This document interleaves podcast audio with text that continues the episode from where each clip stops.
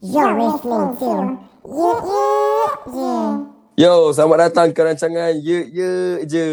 Okay, hari ni kita ada brother aku all the way from Kuala Lumpur. We got Azri Ramli from Expurgated. What's up, bro? Whoa, what's up, do Abi? How are you? Good? Good, everything's good lah. Hari ni aku pun tak buat apa-apa. Hari ni aku a bit free so Yeah. boleh lah kita borak-borak dalam podcast. Ya, ya je. Eh, lama. Thanks, bro. Thanks about like, apa, sudi like cari masa lah untuk podcast ni.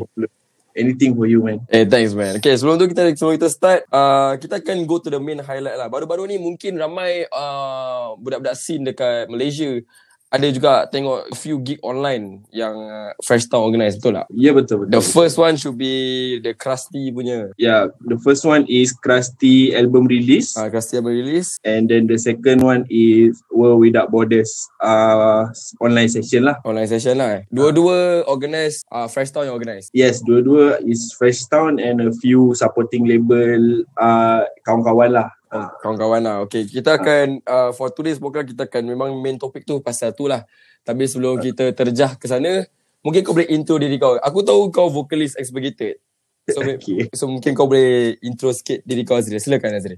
So nama aku Azir Ramli, um 24 years old and currently aku main band. Yeah. Nama band aku Expurgate. Aku as a vocalist. Expurgate Eh. ke Expurgated? Dia Expur- Expurgated lah tapi macam aku aku selalu sebut Expurgate tu tak tahu asal. Oh, okay. Sila, sila, sila.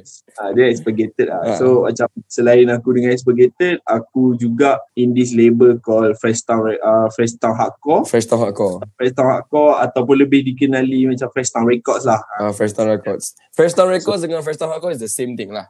It's the same thing lah. So basically sebelum Fresh Town Record dia dikenali sebagai Fresh Town Hardcore lah and then kita pun dah buat a few shows and then kita pun rasa macam why not kita tukar as a record label lah sebab macam ada plan nak buat rilisan untuk band juga apa semua. Okay, okay, faham.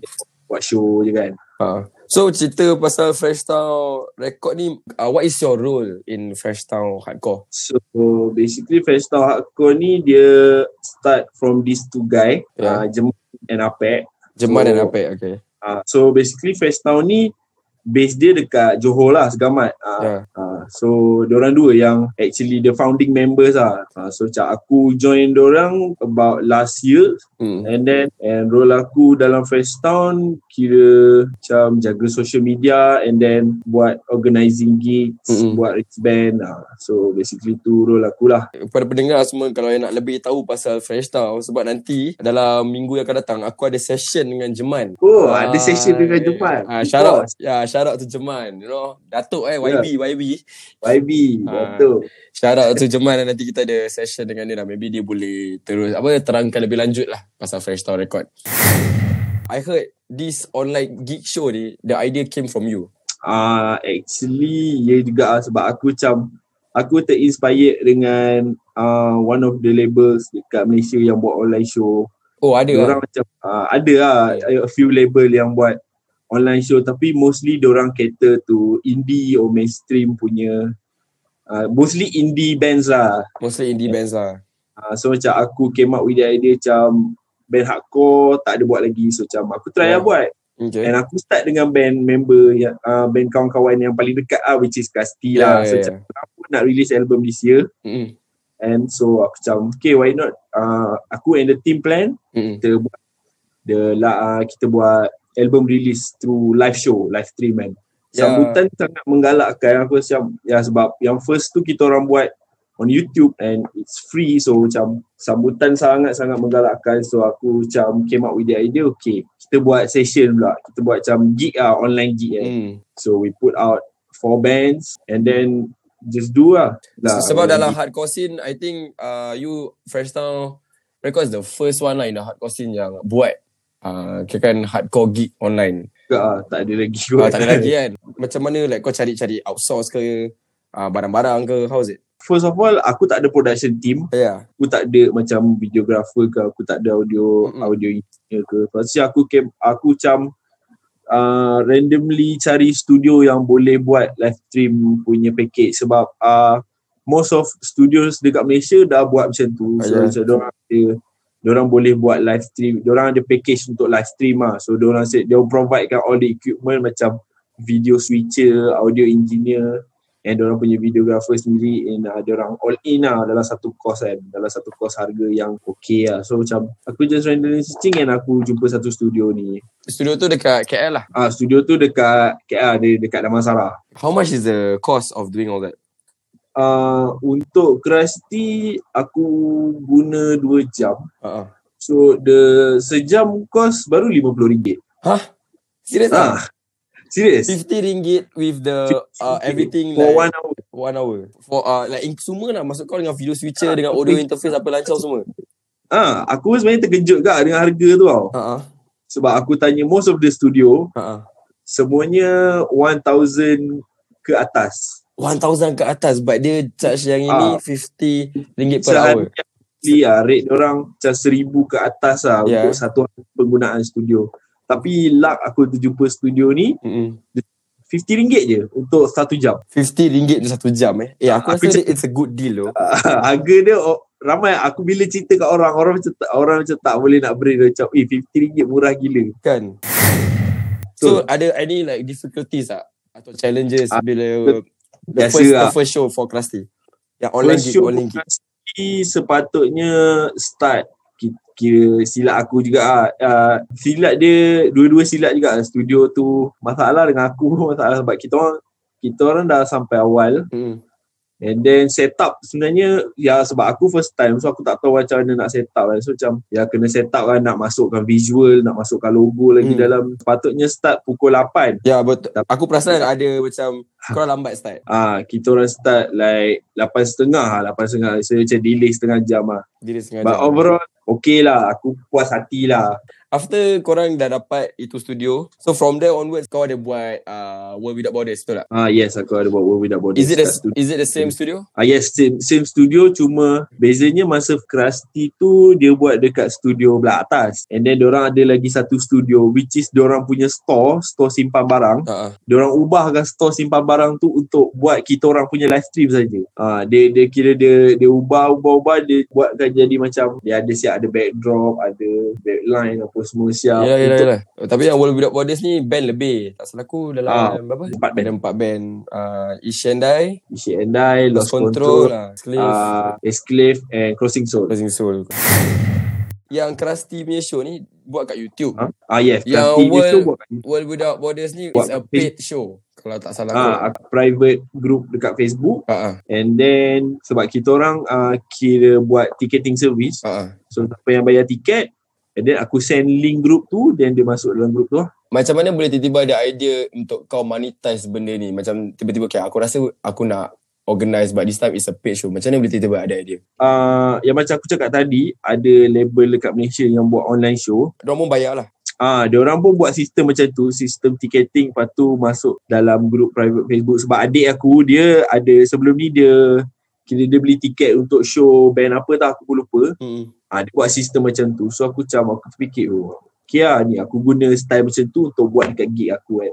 Gig online show aku. So it's a private group. Siapa yang bayar tiket terus kau invite masuk dalam group tu lah. yes, So, betul. so macam mana sambutan gig tu? Sambutan for the online show ah uh, okay. Surprisingly aku macam aku tak target sebenarnya aku macam risau juga macam takut tak ada orang tengok ke apa kan. Yeah. But then masa band tengah main, masa first band tengah main, Mm-mm. tiba-tiba ramai yang yang WhatsApp aku nak tiket, nak tiket, nak tiket. So sebab kebanyakannya last minute lah. Yelah, so, yelah.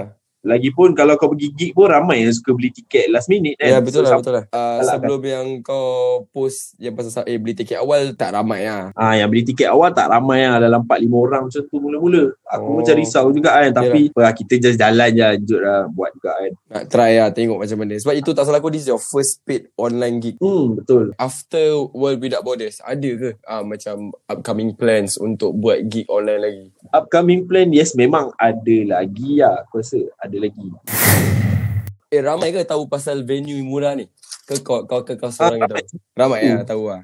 Ah, hari tu masa transition diorang buat dengan Laga Maya Ah. under Kelipan Store. Ah diorang guna studio yang sama juga. Bila kau boleh bagi tahu macam bajet dalam RM50, I think boleh Ah. cover kot. Memang boleh cover Ah, lah. memang boleh aku boleh cover lah. Sebab ada this one studio aku tanya dia kan. Uh, diorang macam 5 hour session. Like 2000 aku macam 5 hours session 2000 2000. yes. Walah, Tapi equipment dia gempak lah. Oh memang gempak ah. Ya 2000 kan. Sebenarnya ya kualiti sama je sebenarnya. Sama lah. Ha, cuma tak tahu lah mungkin production team orang power-power kot so macam Berapa camera angle ada dekat yang kau punya live show ni? masa yang kita orang punya tu total ada 4 kamera. Oh kamera lah. Tapi puas Ah. lah. Macam semua angle. Ah puas lah. Oh. Kita dapat semua shot yang kita orang nak. Habis kalau macam misal kata ada pendengar-pendengar ni yang interested nak tengok yang kau punya last last show ni boleh pergi ke mana nak tengok? Yes, so kalau ada siapa-siapa yang nak tengok the previous show, uh, boleh pergi dekat YouTube uh, Fresh Town Record My. And after two months Yes. of doing this uh, online gig eh, kau rasa Uh-huh. boleh go tak? Aku rasa boleh go sebab Macam kau rasa is this a new normal for the uh, for ah, the scene? sebab kita kena nak tak nak kita kena accept kan benda ni as a new normal. So Hmm. macam uh, orang pun macam okay je kan macam tengok through phone, tengok through PC, TV apa semua macam layan kan. Uh-uh. This is the new normal lah. Yang orang Oh. So kalau lah macam cakap um, kalau COVID-19 this pandemic dah habis eh, dah tak ada lagi lah. Okay. Kau akan teruskan buat online show ke dah start macam pergi show biasa? uh, aku ada terfikir juga kira kata kalau after covid ni dah habis Hmm. orang plan untuk teruskan tapi buka online lah kira macam kita orang buat pre-record macam live session bands Uh. kan uh, macam dekat Malaysia macam kita ada macam the weekend session Oh yes, yes, yes. uh, macam kita orang lebih nak buat lebih kurang style macam tu lah Faham, faham, aku faham, aku faham. Habis so far memang Malaysia ni border tutup memang tak boleh ada band tour ke macam mana? hmm, yes betul memang tak boleh ada band masuk dan tak boleh ada live show pun sebenarnya patutnya hari tu Ah. diorang dah release Pasal dia orang ada release statement kata boleh buat live show yes, aku memang perasan ada. tiba-tiba tak boleh pula so macam tak tahulah kenapa kan Sebab baru-baru tu uh, dekat rumah api punya first show yang macam Yeah. comeback kan. tapi first show boleh Oh tu gerak ah. Itu gerak eh. Ah tu gerak tu itu aku tak gerak aku macam aku sampai lambat. Tapi show habis before 11 Ha ah. so macam ah tak kena rate lah tak kira. Dia ikut keluasan venue. Macam rumah api tu boleh masuk dalam 50 orang je. 50 orang saja yang boleh masuk. You kalau ikut keluasan lah. Kalau macam Mm-mm. macam day one tu still lah boleh masuk. Dia maksimum dia boleh pergi sampai 250 250 packs lah. Ah. Cuma disebabkan COVID-19 follow the SOP must be bawah 50 orang lah.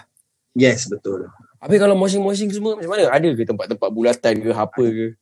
ada juga ah tapi macam kalau boleh macam kita okay, macam always always remind lah macam please ikut SOP jaga social distance apa semua Mask kena pakai lah. Kat gig tu memang nak. mask kena pakai of course sanitizer kena pakai temperature kita check dekat pintu masuk Yelah, yelah, yelah, faham. Tadi kau dah cakap pasal rate. Baru-baru ni, ada, aku dengar, ada lah news aku dengar rumah api kena rate. hmm. Sebab apa eh rumah api kena rate? aku nak cerita pun macam aku tak tahu sebab aku tak ada kat tempat kejadian Ya. so macam total attendees Uh, 47 orang ikut SOP apa? Ah, dia still apply to SOP apa semua sebab bawah daripada 50 orang. Oh, Tapi okay. sebab orang report kot. Oh, sebab, macam- sebab kecoh juga lah aku tengok kan. Itu juga ah benda tu kan. Aku macam sepatutnya on that day aku gerak tapi sebab aku ada hal Uh, macam tak apa gerak. Lepas tu malam tu tiba-tiba aku dapat news rumah api kena raid. Aku macam what the fuck. is it tutup or dah, dah buka? Sekarang dia tutup lah. Oh, okay, okay, okay. equipment, some equipment pun kena rampas dengan kata. Eh, dah teruk tu kalau equipment dah kena rampas kan. Hmm. And then setiap seorang yang kena tahan tu kena bayar compound like 1000. What? Satu orang, Yes. satu orang. Okay, so basically 47 people inside rumah api. Ah, 47 inside uh, people inside rumah api, Each of seorang kena bayar 1,000 ringgit. 1000. What the fuck? Dah 47,000 siul. Yes, 47,000. Tu pun kena saman. Kena saman setiap seorang. Ada reason yang kuat ke? Kenapa Yes. seorang-seorang nak kena bayar? Macam Malaysia orang ada rules macam kalau kau langgar SOP macam contoh lah kau masuk mall tak scan barcode ataupun kau masuk mall tak pakai mask Ya. and then pihak berkuasa dapat tangkap kau, kau kena compound seribu. Oh shit. Itu strict gila eh. Yes. Ah, sini agak dia me- memang strict lah kira macam polis nampak kau atau KKM Ah. punya orang nampak kau kau tak pakai mask ataupun uh, masuk mall atau masuk kedai tak scan barcode and Ah. then kat situ juga kau kena compound seribu. Oh, okay. sebab tadi tadi pagi aku dah baca news juga dekat Malaysia ada this club malam. Aku tak aku lupa. Ah, kena take. Ah, kena rate. Eh, tapi dalam Hmm. kelab malam tu penuh gila babi dengan orang. Memang ramai. Habis kalau kau than- kalau kau buat mathematics, kau kau times 1000 per kaya sial. Kaya tu. Ah, 200,000 buta-buta je dapat. kat rumah tu ada 47 orang. Tapi Ya ikut SOP apa? Kenapa mesti nak kena saman? Seb- ah. Ah, itu Aku macam itu aku punya pertanyaan sekarang. Kenapa harus saman? Sebab tapi masalahnya dia bukan 51 ke 52, it's like 47. ah, dia, dia bawah kan. Ah. Bawah dah ikut memang dah kira ikut SOP lah tu. Ah, ada tak tahulah kalau yang ada pakai mask ke yang tak pakai mask ke. Kalau dia kata dia saman orang yang tak pakai mask, okay, mungkin boleh diterima lah. Hmm. Tapi kalau yang pakai mask semua ada ikut jarak 1 meter, kalau dia sekali kena saman bagi aku dah macam too much lah. Ya harap-harap rumah api okey Stay lah. strong Stay strong. Cepat-cepat boleh kembali lah buka balik. Dia sekarang uh, problem baru dekat Malaysia ni which is uh, yang baru bal- yang balik daripada overseas kan. Diorang tak quarantine. Dengan tag ping tu diorang selamba je keluar pergi makan, keluar pergi ni. Orang suruh kau duduk rumah, kau duduk rumah je lah. So itu tag ping tu misalkan kalau kau pergi overseas, kau balik daripada overseas kau pergi balik Malaysia, kau akan dapat tu tag ping tu menyatakan yang kau tu quarantine. Uh, kau kena quarantine, self quarantine dekat rumah. Which is kau turun je daripada airport tu, Ah. kena buat covid test. Mm-mm. And then kau dapat tag ping tu, Mm-mm. lepas tu duduk kat rumah uh, 14 hari. Hari yang ke-13, kau keluar rumah, kena pergi uh, second uh, test. test. Ah, test. Uh, and then kalau lulus, uh, kau dah boleh cabut tag ping tu and then kau dah boleh hidup life kau macam biasa. Kau pernah nampak tak ada orang Ah, yang pakai tag? Ni aku tak pernah nampak ah. Oh tak pernah lagi lah. Kalau aku nampak memang aku straight up call polis lah. Oh lama. Kau memang call boleh lah kau tak kasi can lah. Uh, aku tak kasi can lah. Depan-depan dia juga aku cakap kuat-kuat. Ya sebab benda ni kan wabak kan. Ah, benda ni bukannya benda yang dia boleh buat main lah kan. Hmm, betul lah betul. Dah ramai kena habis macam ada macam walaupun sekarang PKP pun dah dilonggarkan. Ada orang kat Ah. luar sana buat macam COVID ni dah tak ada. Sambil ah, sambil lewa dia orang ambil Ah, sambil lewa. ambil sambil lewa Habis ada pergi bazar lah Duduk kedai Kedai Ah. mamak Ramai-ramai Macam dah tak ada Macam ibarat COVID tu dah tak ada dah habis Benda still kena jaga lagi lah. Yalah yalah Kalau nak benda ni settle cepat, ikut rules je lah. Tu je. Dan baru-baru ni ada news uh, Aku tahu korang ada baru ni juga ada announce Pasal ada band daripada JB Little Grip JB Beat Ah. Patutnya kat KL ada buat uh, online uh, streaming Online live lah uh, Yes, betul. Live gig kan Tapi kenapa Hmm. apa jadi Sebab gig tu di-announcekan cancel on the day itself Ah, uh, Dia tak ada Sebab- macam uh, Tak announce awal-awal tau Mungkin kau berceritakan sikit apa tadi okay. So, waktu Little Great tu sepatutnya orang uh, datang KL untuk main show. Ya yeah, betul Mm-mm. Then show tu kena postpone ke minggu lagi satu. Uh-uh. And then uh, diorang pun dah kira dah book tiket. Uh, kira diorang dah standby transport nak datang sini apa semua memang dah nak gerak dah. And then Mm-mm. days before Uh-uh. aku try sebab uh, two days before the show happen diorang cakap kena postpone kan. Siapa cakap kena postpone? Uh, Alwi lah sebab Alwi dia organizer Ah. untuk that show kan. Hmm. Alwi cakap kena postpone sebab uh, tak dapat SOP lagi. So macam okay lah. Oh. Betul okay lah tak apa postpone kan. Hmm. Dan aku with the idea sebab diorang pun dah datang daripada JB daripada jauh. Hmm. Aku tinggal lah live stream untuk diorang kan record dan apa semua. Okay. And then, setibanya kita orang dekat studio, Yeah. tiba-tiba studio cakap um, hari ni equipment untuk live stream diorang dah bawa pergi studio lagi satu. Alamak. Ah, Tapi dia bagi tahu So- ke awal-awal? Tak bagi tahu. ah, diorang kita orang dah gerak, diorang baru call. Tapi masalahnya korang dah booking lah mengatakan okay hari Yes. ni hari ni aku nak buat live, live stream. Kiranya aku booking dengan staff dia. Hmm. And then staff dia aku tak tahulah dia tak dia terlupa bagi tahu bos dia ke dia dia basically aku rasa dia memang terlupa lah dia terlupa nak bagi tahu kan Mm-mm. yang hari ni live stream aku book untuk sejam untuk je aku macam okay uh, we want to book like one hour for live stream kan Yeah. aku cakap like kita nak book untuk live stream Mm. hari ini and then kita orang dah on the way tu sekejap lagi dia call dia cakap ada problem sikit Okay. problem sikit aku tak suka lah dengar benda-benda problem kan Yalah, yalah. Lagi-lagi last minute kan. Eh, lagi-lagi last minute pasal cakap equipment live stream ada kat studio lagi satu and studio tu tengah guna barang tu. Studio lagi satu tu is the same uh, sama tempat Ah, lah. is Ah, it's the same uh, it's the same company tapi lain-lain studio lah. Lain studio lah. Ah, lepas tu macam alamak.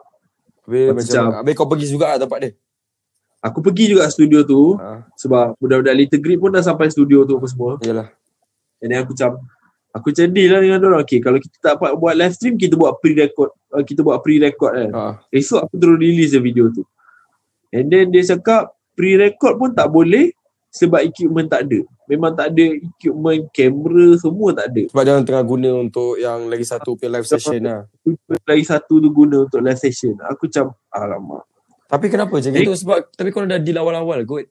Ah, kita orang dah deal awal-awal dan tiba-tiba jadi macam ni. So macam disappointed juga ah. Yalah, yalah, yalah. Another idea, Hmm. uh, kita try cari studio lain kan. Hmm. Kita nak malam tu juga mesti jadi kan. Ya. Yeah.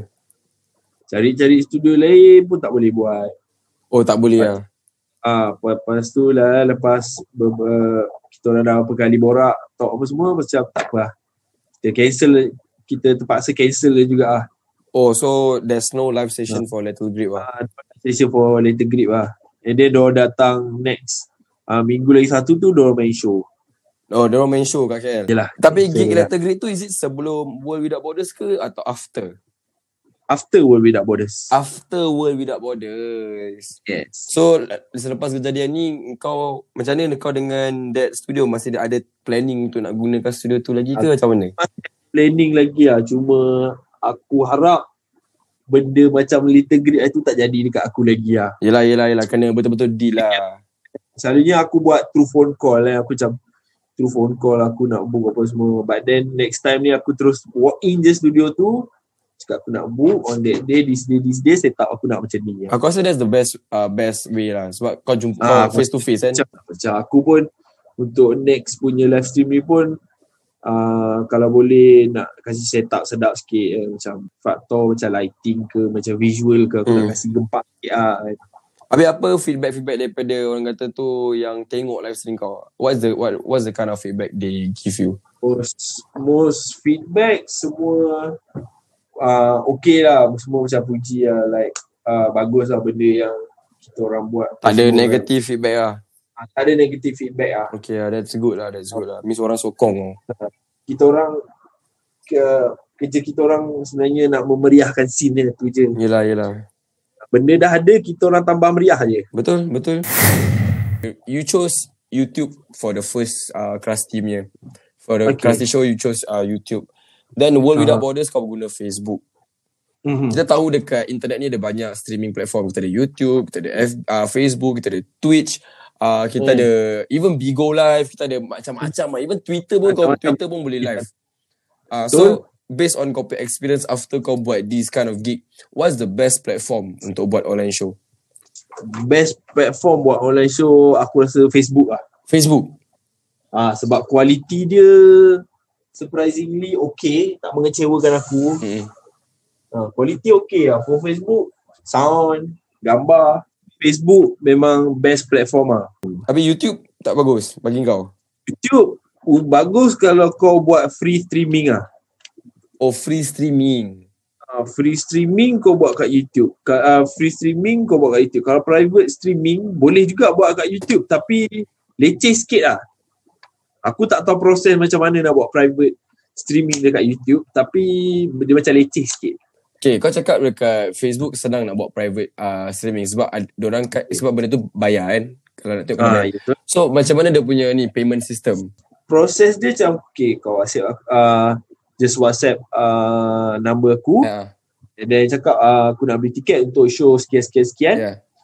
And then kau buat transfer dekat aku lah Oh so the transferring ni semua tak ada kena dengan Facebook lah. It's just between you and the oh, ah yes oh okay and the the, the So lepas kau dah transfer kat aku, aku provide link kat kau, link masuk. Ah, so basically kau kau dengan yang siapa-siapa nak tengok ni just directly pergi kat kau bayar lepas tu kau kasih invitation link itu sajalah. Yes, itu saja. So oh aku ingat macam ada e-tickets ke apa ke you know. Kan zaman sekarang kan ada e-tickets kan. hmm. Oh so kau tak gunakan uh, khidmat e-tickets lah. Kau more to direct. Takat ni aku tak jumpa lagi macam aku rasa macam tak perlu lagi kot macam nak buat e-ticket lah sebab tak ramai benda Ah, aku. yelah, yelah, yelah, yelah. Faham, faham, faham. So, buat direct je, WhatsApp je. So in the future kau akan stick to Facebook lah. Yes, aku kalau private streaming aku akan stick to Facebook lah. Oh kalau free is is YouTube lah. Kita look forward lah. Kita look to next year. Alright. Okay. Kau sebagai crew dalam First Town Records, what do you want to Yes. achieve in 2021? Silakan Azril. Untuk 2021 achievement aku Yeah. kalau everything dah settle Ah. aku sebenarnya kita orang ada plan nak buat festival outdoor strictly for hardcore Wow. hardcore and metal lah Ah. kita orang nak buat open air itu plan aku untuk 2021 lah Saya berharap 2021 ni kita orang dapat realisasikan impian macam nak buat big show and then kita nak buat rilisan untuk band-band juga Okay Azril sebelum kita menutup tirai pada episod kali ni Mungkin kau boleh cakap apa-apa untuk pendengar ye je Silakan Azril Alright, so first of all shout out to Fresh Town Record and buat uh, buat sesiapa yang mendengar ni kalau kalau korang ada masa korang boleh follow kita orang punya YouTube channel, boleh follow Twitter, boleh follow Instagram. hmm. Kita orang uh, Fresh Town Records my kat YouTube, Fresh Town Records kat IG, Fresh Town Rec dekat Twitter. And then shout out to label-label bersama Fresh Town which is Flag Collective ah. Flag Collective ni actually benda baru kan yang aku fikir dia macam akronim ah. Hmm. uh, flag. Uh, F2 stand for Fresh Town, Mm-mm. L2 for La Muerte Kuala Lumpur, Hmm. A tu untuk NTC Die, Ah. G tu untuk Grief Club. Eh style Ah, Flag Collective ni basically label-label kawan-kawan yang dalam Fresh Town juga yang orang buat label. So macam kita orang gabungkan jadi satu akronim Flag Collective. So kalau mungkin ada pendengar kita nak follow kau kat corporate social Kat mana tu dia boleh cari kau Azril Follow aku, follow dekat Instagram dengan Twitter lah. hmm. Ya, uh, Instagram aku azril.ramli. Kalau Twitter Azril Ramli lah. Okay cantik cantik Okay sebelum Sebelum Aku Kirakan uh, Apa Sebelum aku Akhiri podcast ni Aku ada satu soalan tadi Okay. Kau kena jawab soalan? Jujur eh Shit. Seram ni soalan ni. uh, Adakah kau Texas Clan Yes. Yeah Texas Without no doubt. Texas Chicken Clan Chicken Clan sampai mati. Sampai mati Cantik Okay Azri aku nak cakap terima kasih Sebab sudi dia ada dekat episod Ye Ye Je ni Terima kasih juga dekat Ami and the Yek Yek Je sebab sudi invite aku borak-borak kan. Uh, so mungkin audience-audience yang mendengar ni orang kata boleh expose lah.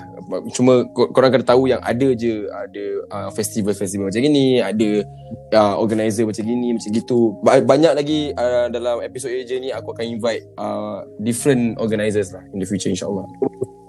Keep doing this lah bro. Benda-benda macam ni yang buat meriah. Oh terima kasih, terima kasih Azrin. Aku akan doakan yang terbaik untuk kau dengan brother-brother Fresh Town. Semualah semua kawan-kawan kita. Alright. Okay kepada pendengar AJ, I see you in the next episode. Bye-bye.